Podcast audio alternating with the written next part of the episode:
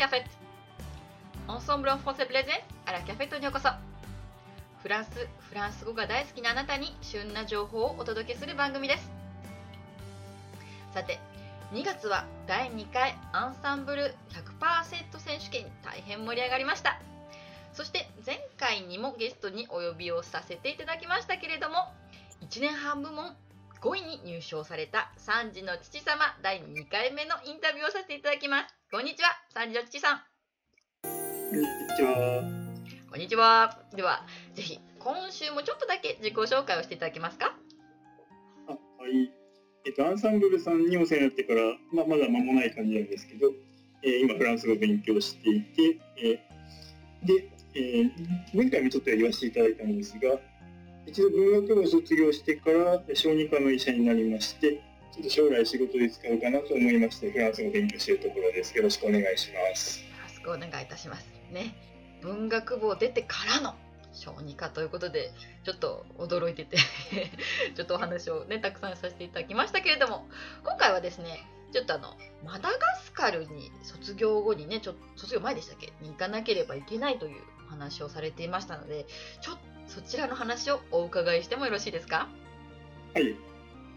えっとですね、まあ、あの、マダガスカルにいたといっても、まあ、2週間程度の話なんです。そんな長くはないんですけど、まあ、マダガスカルは、あの、フランス語圏ですので、で、英語全然、まあ、実際って通じなかったんですけど、通じない国なので、で、これはちょっとフランス語を勉強しないとやばいなということで、あの、しばらくまあ全く勉強しなかったフランス語を復習するきっかけになったといいますか、で、まあ別に行かなきゃ、まあ仕事とかではなくて、まあ行かなきゃいけないっていうわけじゃなくて、希望希望して行ったんで、まあ、あのスタディツアーのような感じで、その日本がマダガスカルに対して行っている支援プロジェクトをちょっと見学させてもらうっていう機会があったんですね。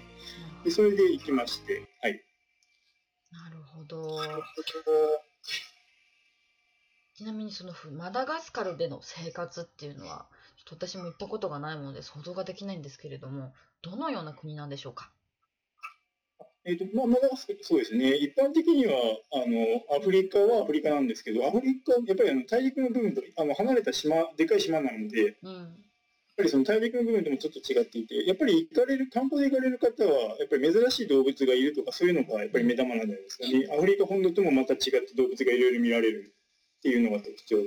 でも文化は完全にあの、旧フランス宗主国っていう感じになってますけど、まあ料理とかはアフリカの中で割とあの期待できるので、街中にはフランス料理がたくさんあるので、ですね。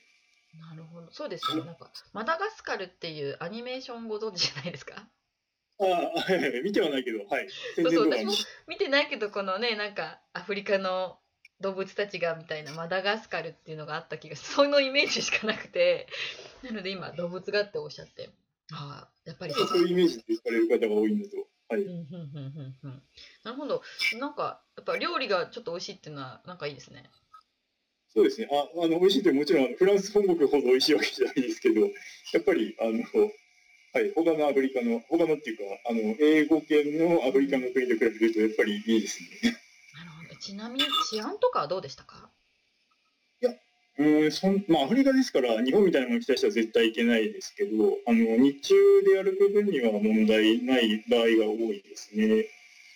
本当に、本当に危ない国です。やっぱりそういう支援自体が入っていけないことも多いので、まあそういう意味では、日本の支援が入っている時点で、そこそこアフリカの中では安全ということは言えると思います。ただやっぱり夜中は出歩くなよとは言われますよね。夜中移動するときは車でとか。だ僕もまあ、しょうがない。うん。それはまあしょうがないかなと。だから夜中とかはほとんど出歩いてないです。はい。なるほど。まあ、でも、フランス本国でも、ね、夜中の出歩きってやっぱちょっと場所によってはね、怖いところもありますからね。そうですね。まあ日本だからまあ安心して出歩いちゃってるっていう感じはあると思うので、まあその辺守れば、あの、うんそこまでという感じはします。はい。なるほど。なんか、こう、最近、なんかどこでも英語は通じるっていうイメージがあったので、やっぱりそういうところに行くと英語は通じないっていう時には、あ、本当？なんだな、ちょっと感じてしまいましたね。そうですね。あとやっぱり、本当は単に旧宗主国がフランスっていうだけで、本当はマダガスカル語なので、うんうん。フランス語、フランス語すら厳しいところもあるので、なるほど。やっぱりそこは大変でしたね。うん。やっぱりその一つの共通言語であるのの一つで、えーフランス語を覚えておかなければいけないという感じですかね。あそうですね。だからそれでやっぱり改めて、やっぱり英語だけだとダメなところもダメなんだなっていうのを感じましたので。なるほど。そちらがやっぱり3時の父さんのこうフランス語に対するモチベーションの一つになってるわけですね。そうですね。意外と、そう、英語意外と通じないところでは通じないなっていう、うん。英語だけやってればいいってもんでもないなっていうのは感じましたね。なるほど。やっぱまあでも英語ありきのフランス語ありきな。うん。やっぱり勉強されてる方の言葉は違いますね。いやいや、あの、英語もまだまだ未熟なので、はい。どっちつかずになるのが一番よくないんですけど、まあ、なんとか二つ頑張ろうと。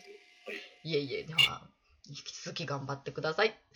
さて、そうですね、他には、まあ、マダガスカルにね、行かれたということですけれども、逆にフランスにはじゃあ行ったことはないですか？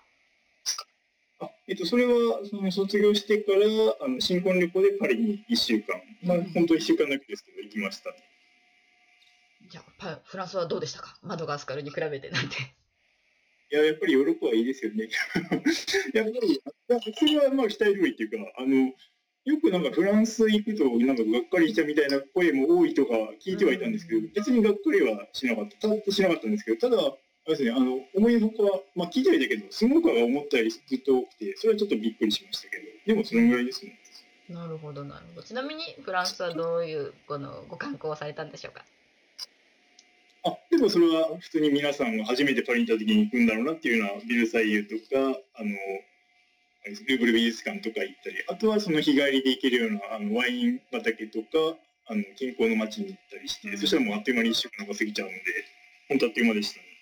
1週間、でも1週間割とパリっていうのは、あの、結構じっくり見れる感じで、弾丸ツアーとか1日2日なんかね、そういう方もいらっしゃいますよね。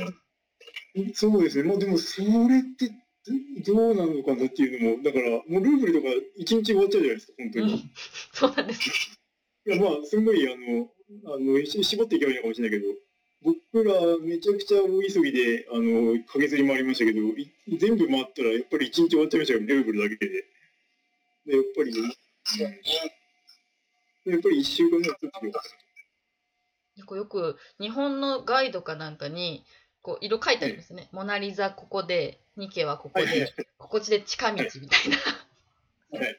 まあ、ちょっとなんか、そこら辺ちょっと我々二人とも貧乏症なんで、あの、まあ、一回行ったからにはちょっとい行き尽くしたらみたいな感じで、とりあえずそのおすすめ以外のところも、あの、とりあえず全部の、全部の塔を回ろうみたいな感じでやったら、やっぱり一日中かかってしまったって感じですね、ルーブルは。だってすごい大きさですよね。ルーブルって。なんか3翼あって、片っぽの端から端まででもう息が切れてしまいそうなのを往復したの何回何回あってみたいなんじゃないですか。そう、そうなんですよ。本当もう、そうなんですよね。あの、あんなに食べまくったのに、もう一日歩いてたから全然太らなかったですね。で、やっぱり旅行、パリって結構歩くんですよね。そうですね。やっぱそういう観光とかを、真面目に言ってのはおかしいけど、観光とかちゃんとやろうとしたら、結構な量歩くから、全然あ、あんなに昼夜とフレンチを食べまくったのに、全然太らなかったです。またパリもね歩いてすごく綺麗な街ですからね歩いてでも退屈しない街ですよね。それは本当にそう思います。あの、なんか地下鉄とかでなんか行きたいとこくるくる回るだけでも楽しい感じです、うーんやはりパリは新婚旅行にぴったりな街なんじゃないでしょうか。そうですね。あ、そうそう。モン・サン・ミシェルも行ったんだ。それでもう一週間が過ぎて。私もすごいモン・サン・ミシェル大好きなのでぜひフランス行ったら行ってほしい箇所の一つですね。確かにそうですね。うん感動しませんでした？そうですね。やっぱり、あの、壮大というか、まあ、なかなか日本にいたらないよねって感じのとこです。うんとこでした。やはり見て本当なんかラピュタみたい天空の城ラピュタみたいな感じですね。私もすごく大好きなところなので、ね、本当にフランス綺麗なところがいっぱいですよね。はいはい。ではフランスのことでも楽しいんですけれども今日はちょっとフランス語例えば3時の父さんはなんかフランス語の単語とかフレーズで何かこれは好きだなとか気になるなっていう単語はないですか、まあ、文章でもいいですよ。はいはい。あの、まあ、僕はそのデグラセという動詞が好きなんですけど、デビュアス、うん、はい。あの、これ、多分料理用語なんですけど、あのフライパンとかに肉焼いた後に味が残ってるのを、それをそのままソースに使うじゃないですか。それをデグラセって多分料理、料理業界で言うと思うんですけど、そういうのを見たとそういう言葉があるんだって聞いたときに、これ英語には多分ないよなと思って。そうですよね。まあ、あの、サージスお父さん、お料理が、ね、ご趣味でいらっしゃるということなので、やっぱり料理用語気になっちゃいますかね。そうですね。あ、確かに言われてみたら料理用語結構気になりますね。はい、料理用語って例えば私も最初デグラッセが、まあ、氷を溶かすっていう意味があるじゃないですかそちらの方かなと思ってたんですけど、たと例えば、うん、私も煮物をする時にまあ半分面倒くさいのもあるんですよ。そうなのでいちいち洗って別の、ね、鍋を使うよりかはなんかぐなんていうんですかねあのすごくそのまま使えちゃう面倒くささも抜いてなんか味も残っってウィンウィンみたいな感じじゃないですか。そうそうそうなんですよ。はいはい。なんか一挙両得みたいな感じがする。うん、掃除の手間も省けて、なんかもったいないこともしないですね、みたいな。そうなんですよね。私もそれ見て、ああ、なるほどと思って見てて、それはやっぱりね、フランス語だけではなくて、文化を知ってということの単語で面白いですね。そうですね。なるほど。では、ちなみに好きなフレーズとかは、この言葉は最初に覚えたぞとか、そういう文章ってありますか？あまあ、好きじゃないんですけど、読むたびに、うん、これ絶対違うなって思われるのは、まあ、好きにパクエル、ネパフランセですね。必ず、必ずフランス語の先生引き合いに出してきますけど、うん、同意したことは一度もないですね。例えば、好き n'est pas clair n'est pas français ということで、まあ、クリアでないのはフランス語にあらずみたいな言葉なんですけども、そちらに対して、スネパブレで答えたとですかね。そうですね、スネパブレです、まさに。はい、いや、でも、もう、私もそれを聞いて、ん？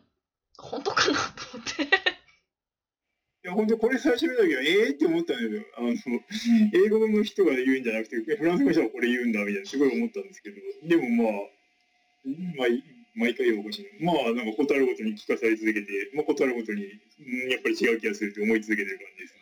もしかしたらその違う気がするっていうふうに思わせるなんかちょっとねそういう狙いがあるかもしれませんね。そうですね。と思ってしまう、はい。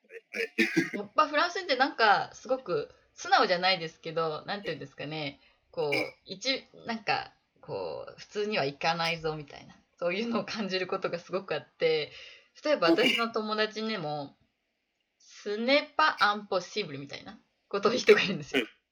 セポシブルでいいわけじゃないですか。そうですよね。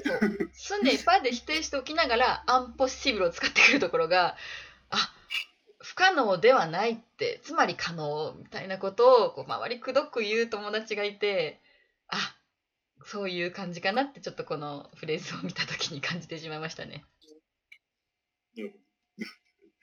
そうそうですね。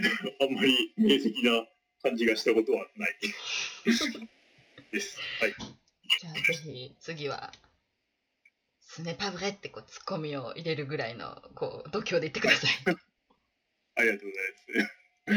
では最後にね今回のその第三第今回の第2回アンサンブル選手権のね5位入賞者の三児の父様から、はいぜひアンサンブルのメイトの皆様にちょっと何か応援のメッセージであるとかちょっと一言いただけませんか？あはいあまああのご意見まあその大したものではないんですけどまああのやっぱりあのスカイプでオンラインでできるということでマイペースでできるのがいいところだと思うので、まあ、お互いマイペースで頑張っていきましょうと思います。はい、はい、では私の方からも三条さんをはじめ皆さんを応援しておりますのでこれからもフランス語勉強頑張ってくださいね。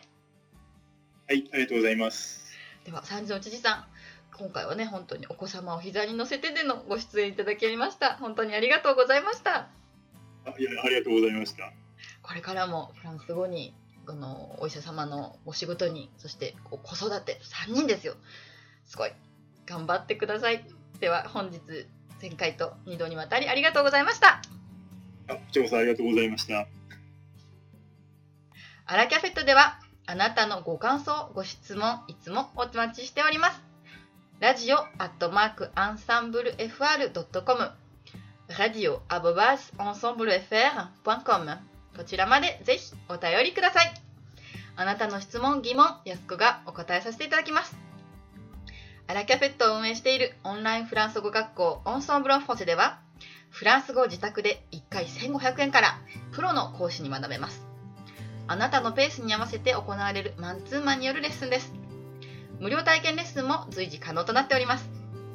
フランスで叶えるあなたの夢応援します。それでは、アビアントオバー